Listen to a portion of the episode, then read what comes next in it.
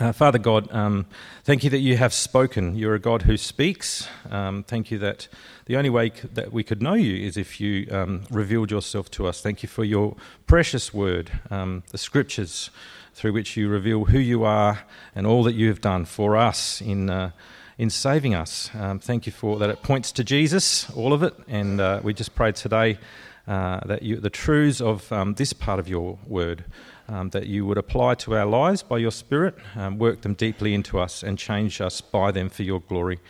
In Jesus' name, amen. So, reading from John chapter 21, verses 15 to 25. When they had finished eating, Jesus said to Simon Peter, Simon, son of John, do you love me more than these? Yes, Lord, he said, You know that I love you. Jesus said, Feed my lambs. Again, Jesus said, Simon, son of John, do you love me? He answered, Yes, Lord, you know that I love you. Jesus said, Take care of my sheep. The third time he said to him, Simon, son of John, do you love me? Peter was hurt because Jesus asked him the third time, Do you love me? He said, Lord, you know all things. You know that I love you. Jesus said, Feed my sheep. Very truly, I tell you, when you were younger, you dressed yourself and went where you wanted. But when you are old, you will stretch out your hands, and someone else will dress you and lead you where you do not want to go. Jesus said this to indicate the kind of death by which Peter would glorify God. Then he said to him, Follow me. Peter turned and saw that the disciple whom Jesus loved was following them. This was the one who had leaned back against Jesus at the supper and had said, Lord, who is going to betray you? When Peter saw him, he asked, Lord, what about him? Jesus answered, If I want him to remain alive until I return, what is that to you? You must follow me. Because of this, the rumour spread among the believers that this disciple would not die. But Jesus did not say that he would not die. He only said, If I want him to remain alive until I return, what is that to you? This is the disciple who testifies to these things and who wrote them down. We know that his testimony is true. Jesus did many other things as well. If every one of them were written down, I suppose that even the whole world would not have room for the books that would be written. Our Father, we thank you that you've given us these words for life, and we just pray for your Spirit to help us to understand and to, to apply them to ourselves. Uh, Lord, be with us as we study your word. In Jesus' name, amen. Okay, how I learned to mind my own business. I was walking past a school the other day, and all the students were yelling, 13, 13, 13. But the fence was too high to look over. So I, I, went a bit closer and I saw there was a hole in, in, in, one of the fence palings. So I had a look through to see what was going on, and some low down so and so student poked me in the eye with a stick, and then they all started shouting, 14, 14, 14. that didn't actually happen. Well, the expression mind your own business uh, is not just a rude appeal to privacy. It's good advice for life too, and it goes all the way back to Plato. I don't think he used those exact words, but that idea. Don't concern yourself with the details of other people's lives. Don't meddle in their affairs. Don't take on your shoulders the responsibilities that belong to others. Just make sure you attend to your own responsibilities. So, as we've just, uh, as we heard earlier today, this sermon series from John's Gospel draws to a close, having begun three and a half years ago. Two weeks ago, we, we looked at the first half of this final chapter, and I suggested it was like an epilogue for the whole Gospel. The big drama has happened.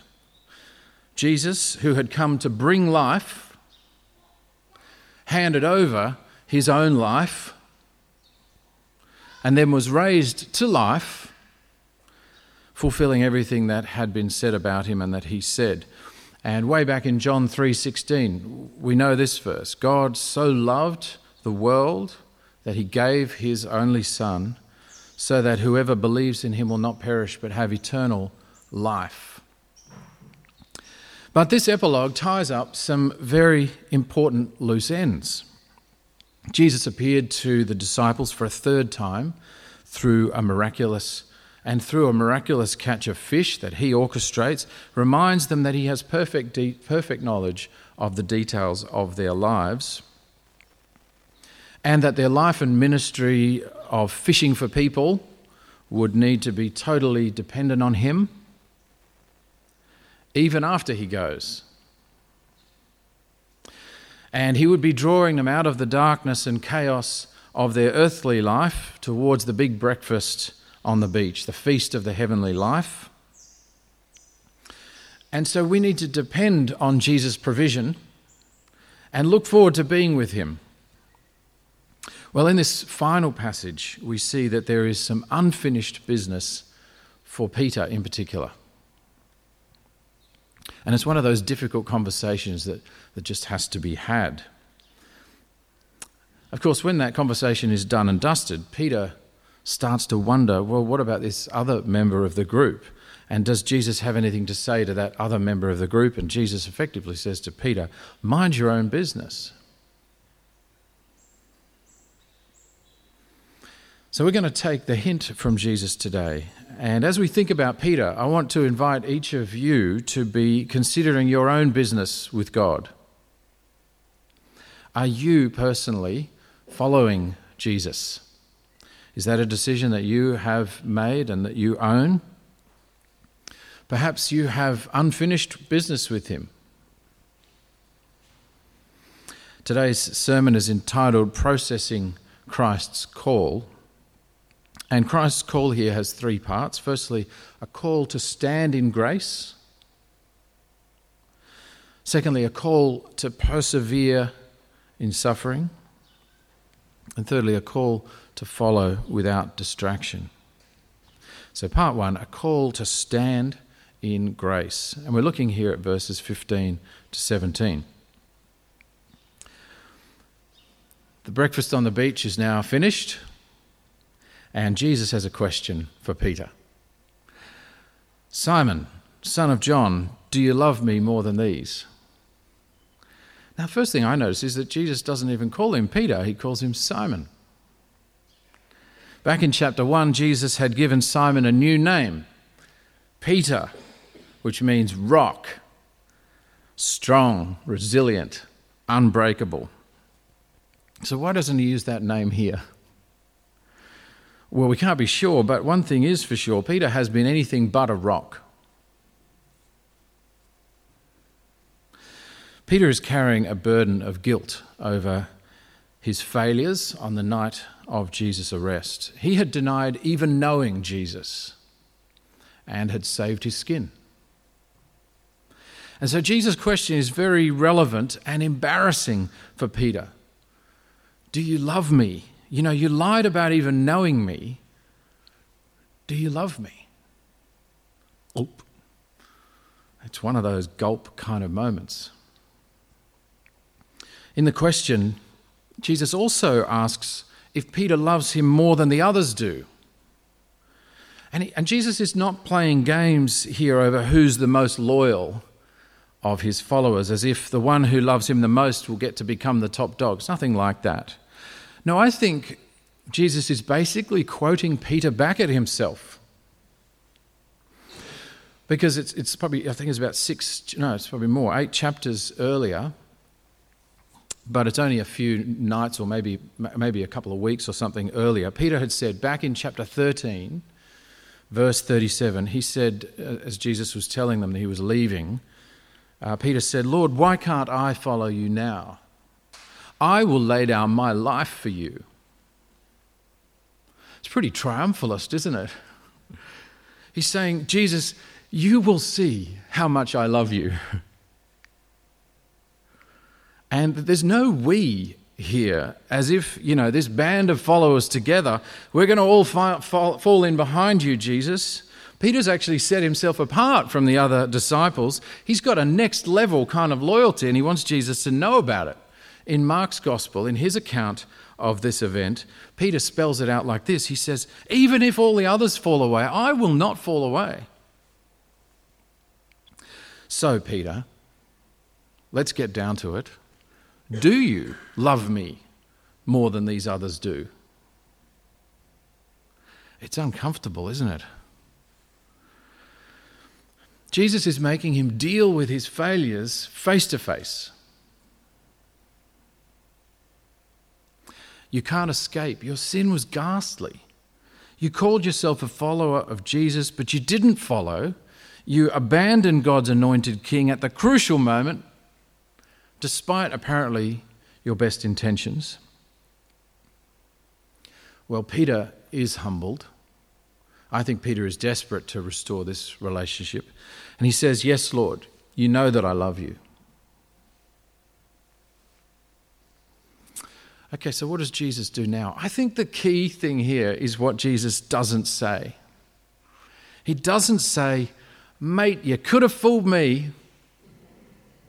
He doesn't say, What were you thinking, you dill? He says, Feed my lambs. Jesus makes him a shepherd. He gives him responsibility. He calls him to serve. But you know, it tells us a lot about what this service is going to look like, doesn't it? Because Peter's serving of Christ will not be built on triumphant success, will it? Jesus is determined that that be the case. It won't be built on his gifted glory as a minister or shepherd or on some perfect record of righteousness. His service would be based on Jesus' forgiveness of his failures.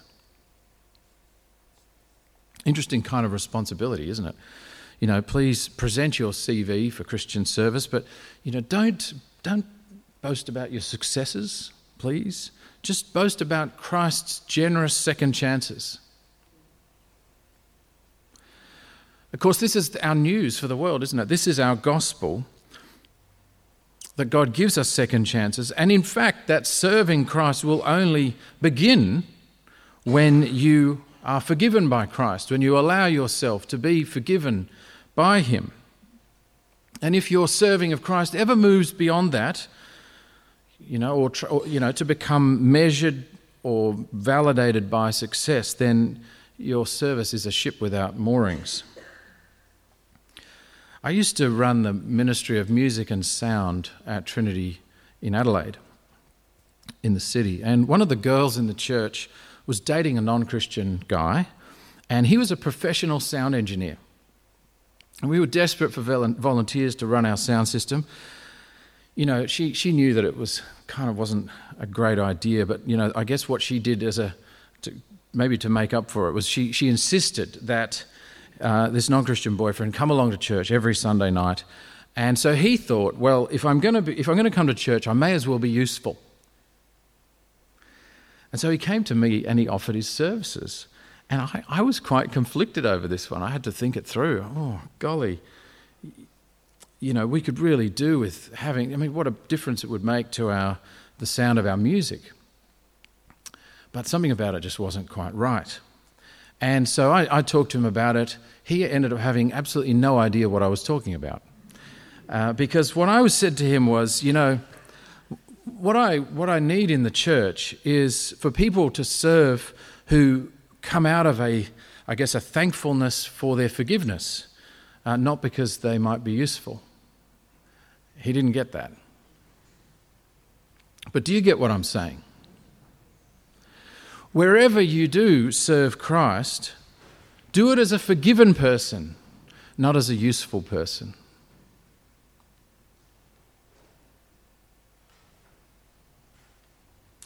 Well, verse 16, again, Jesus said, Simon, son of John, do you love me? He answered, Yes, Lord, you know that I love you. Jesus said, Take care of my sheep. Okay, yes, I will. Thought I just told you that, but okay. The third time Jesus said to him, Simon, son of John, do you love me? Peter was hurt because Jesus asked him the third time, Do you love me? He said, Lord, you know all things. You know that I love you. Jesus said, Feed my sheep. Interesting that Peter was hurt, wasn't it? Isn't it? It's kind of understandable, but I wonder if it shows us that he was still nurturing just a certain level of self righteousness. But for Peter's three denials, Jesus requests three affirmations of love. He gives Peter three opportunities to express his love for him. Don't you find it interesting, reflecting on this, that at the heart of this whole stumbling block that Peter has tripped over, at the, at the heart of this issue is the question of love. What Jesus cares about here is Peter's love for him. It's the same with us. Who would have thought that God wants you to love him? After all, it will be love for Jesus that will need to drive Peter's shepherding of the flock. Jesus didn't say to Peter, Feed your sheep. When you gather a bunch of them to follow you and build a big church, you know, look after your people, look after your congregation, your church. Because if that was Jesus' goal, then maybe the question that he would have asked him wasn't, Peter, do you love me? But, Peter, are you really responsible But no, Jesus entrusts Peter with his precious possession his people, his church. And this denial of Jesus ultimately came because of a failure of love for Jesus, not some sort of breakdown of Peter's morality system, not that he just was irresponsible on the day. There was something lacking in his love for Jesus. Peter, you'll look after them because you love me. They're mine, and I care what you do with them. And so then, I guess thinking about our service, if we don't love Jesus, if it doesn't come out of that awareness of forgiveness, but also the love for Jesus, then what kind of serving do we think we're doing? Anyone who serves in the church must serve as a forgiven failure who loves Jesus not as a gifted success, seeking affirmation, seeking status or glory through a high performance life. So there it is, part one a call to stand in grace. And parts two and three will be a bit briefer than that. Part two, a call to persevere in suffering. And we're looking at verses 18 and 19 here. Jesus has more to share with Peter. He says, verse 18, Very truly I tell you, when you were younger, you dressed yourself and went where you wanted. But when you're old, you will stretch out your hands, and someone will dress you and lead you to where you do not want to go. Jesus said this to indicate the kind of death by which Peter would glorify God. And then he said to him, Follow me. Now, Christian tradition tells us that indeed Peter was crucified some people even suggest that he may have been crucified upside down because he saw himself as unworthy to be crucified the same way Jesus was.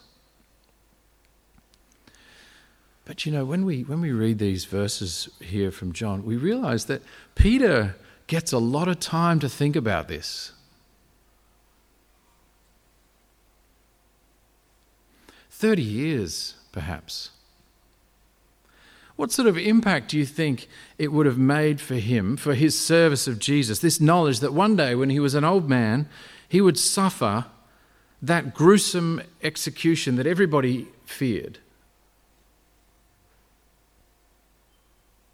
You realize that all of his speeches that you know you read in Acts, all his missionary work, his letters that he wrote, his leadership of the church, first in Jerusalem and then in Rome. All of these things happened with Jesus' prediction hanging over his head.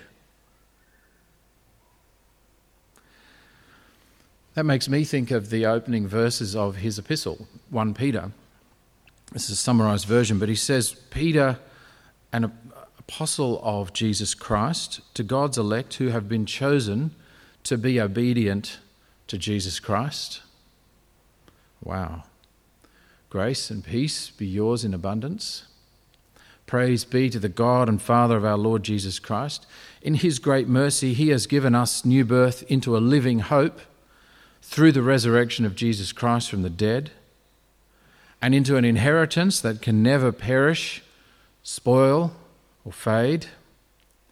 This inheritance is kept in heaven for you, who through faith are shielded by God's power until the coming of the salvation that is ready to be revealed in the last days.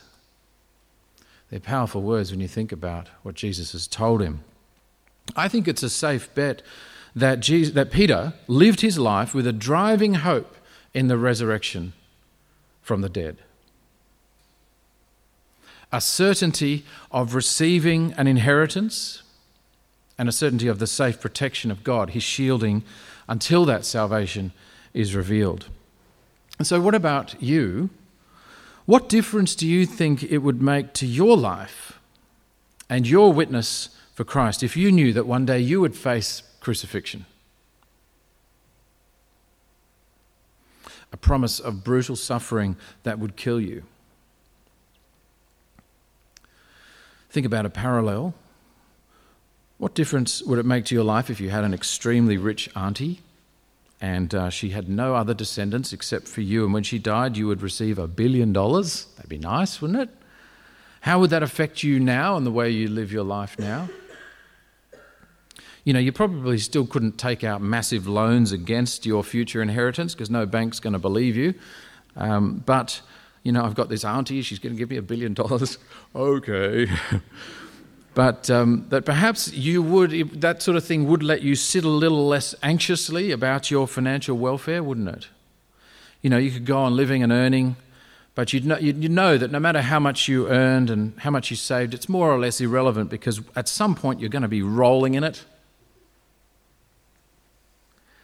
But hang on, you say, the, the, the question I asked was about it was about something different. This example is the opposite of Peter's situation, right? Because he's expecting bad news in the future, right? Not good news. My reply is did you, did you hear what he said in his epistle? He was praising God for his future inheritance, kept in heaven, his new hope, the extraordinary thing about Peter's words in 1 Peter chapter 1 is that he's focusing not on his crucifixion, the impending death and execution, but he's focusing on his resurrection. He goes on to say after those verses that trials prove the genuineness of our faith and that our faith is worth more than gold. So don't put your hopes in a billion dollar auntie. The faith that you have in your heart the faith that you have in Jesus Christ is worth much more than that. No money comes near it, of course. Follow me, Jesus says to Peter. Follow me. Jesus' call is to persevere in suffering and even in the anticipation of suffering. Well, part three a call to follow without distraction. And this is the final verses from verse 20. Peter turned and saw that the disciple whom Jesus loved was following them. This was the one who'd leaned back against Jesus at the supper and had said, Lord, who is going to betray you? When Peter saw him, he asked, Lord, what about him?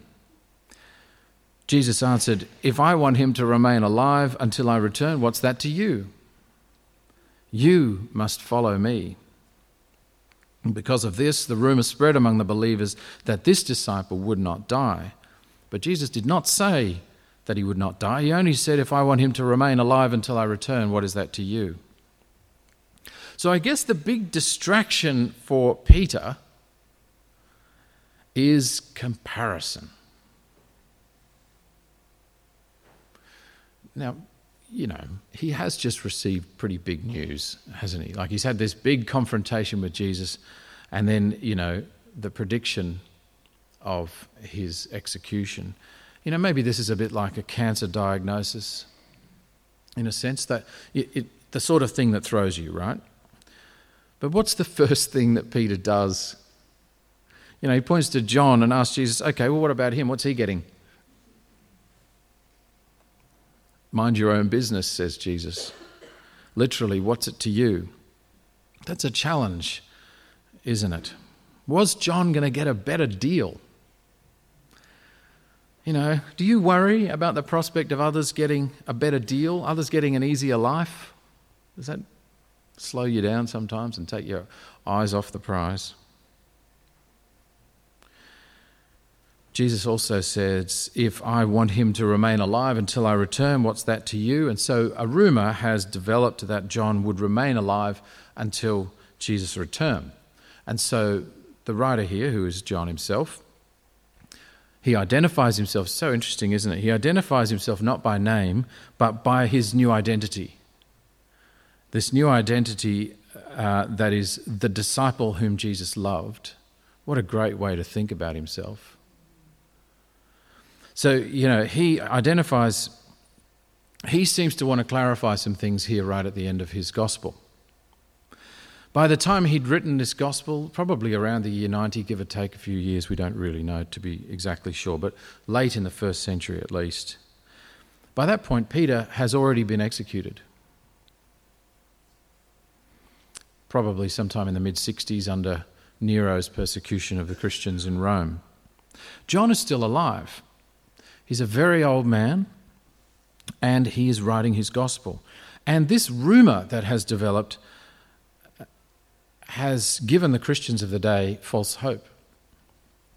Can't be long now. John's looking pretty weary. Jesus must be just around the corner. The flip side of this is the problem. What if he dies? Will they lose their faith? If John dies? Will they lose their confidence in Jesus' promises?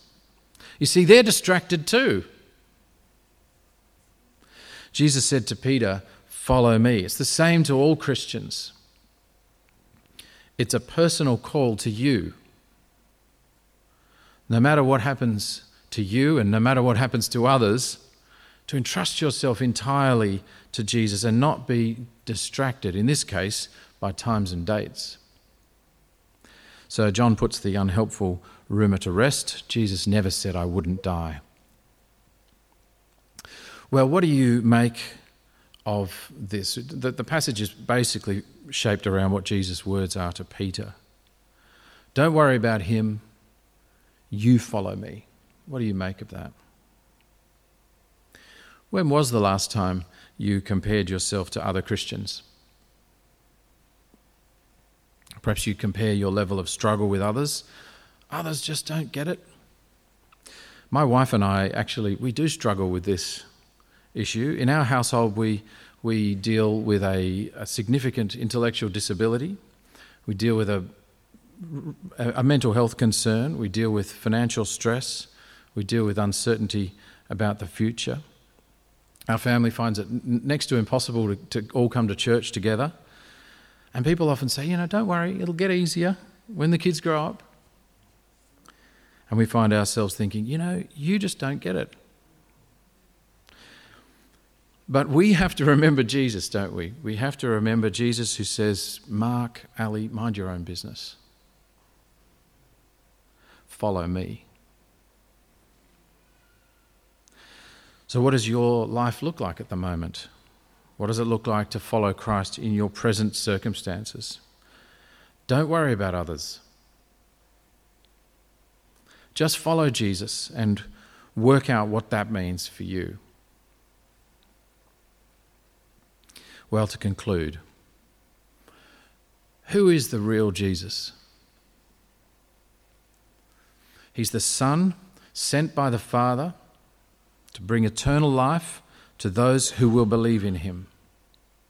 And Jesus wants you to be his disciple, to follow him. You don't know what that path is going to look like, though. Will you believe in him? Will you trust in him? Will you love him? Because he's calling you to life, not just to a comfortable existence and a positive earthly purpose. But He wants you to have much better than that. He wants you to have life in His presence forever. So let's follow Him together. Let me lead us in prayer.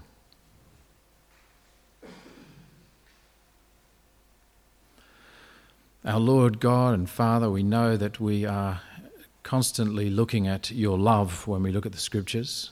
It's between the lines constantly, and we also see, as we think about that, the shortcoming of our own love for you, even though Jesus told us that was what you wanted most from us to love you with all of our heart, soul, mind, and strength. Our Father, we know that your Spirit works in us. Um, sometimes we resist Sometimes we're sluggish. We just pray for a constant reminder of your love for us and for the strength to love you perfectly, to remember that it is only because of your grace that we stand here in the church, forgiven of our sin. Lord, help us to serve with that awareness and with love. Help us not to fear the future and help us not to compare with others but to follow Jesus faithfully and to long for your presence. And we pray this in Jesus' name. Amen.